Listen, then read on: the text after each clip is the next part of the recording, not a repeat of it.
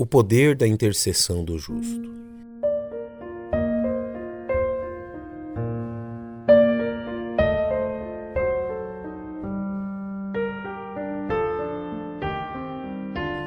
É bem conhecido dos atentos leitores das Sagradas Escrituras o diálogo entre Deus e o patriarca Abraão, narrado no 18º capítulo do livro de Gênesis.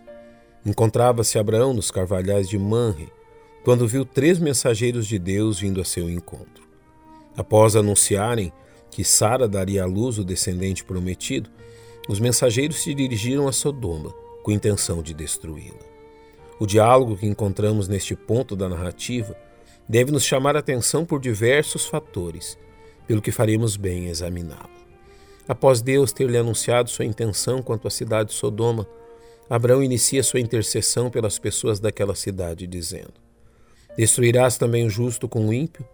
Se porventura houver cinquenta justos na cidade, destruirás também e não pouparás o lugar por causa dos cinquenta justos que estão dentro dela?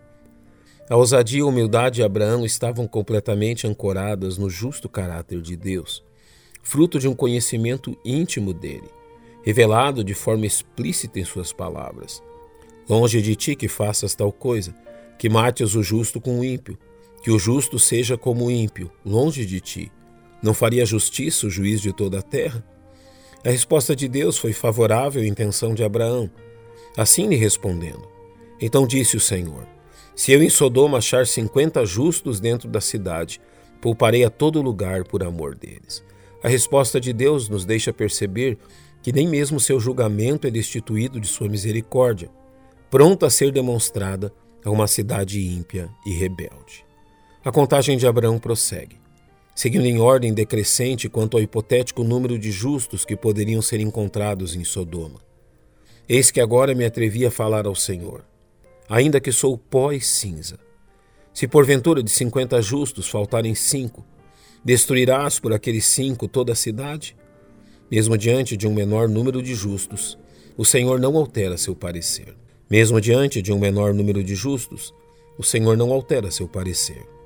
Não a destruirei se eu achar ali quarenta e cinco. A ousadia de Abraão e a paciência de Deus andam juntas, uma vez que o patriarca se dispõe a nova contagem, recebendo do Senhor o mesmo veredito. Se porventura se acharem ali quarenta, e disse: Não o farei por amor dos quarenta. Entendendo que se excedia em sua intercessão, Abraão vai além em sua proposta, contando com o mesmo consentimento da parte de Deus. Ora, não se ire o Senhor se eu ainda falar. Se porventura se acharem ali trinta, e disse: Não o farei se achar ali trinta. Abraão ainda se atreve a baixar o prognóstico de justos em Sodoma a vinte pessoas, depois ainda apenas dez, recebendo do Senhor o mesmo veredito: Não a destruirei por amor dos dez. É importante que entendamos este comportamento de Abraão a partir de sua própria história. Seu chamado a andar com Deus havia o transformado de tal forma que ele passa a demonstrar características de seu Pai Celestial, entre elas a misericórdia para com os homens pecadores. As palavras de Abraão revelam seu interesse pelo bem-estar não somente de sua descendência, mas também de pessoas alheias a ele, como os ímpios habitantes de Sodoma, assim como Deus faz em relação à salvação. Abraão também nos ensina como a presença de uns poucos justos pode afetar a vida de uma multidão de ímpios, como Deus se propunha fazer em relação aos habitantes de Sodoma, por causa de um pequeno bocado de justos que hipoteticamente ali residissem.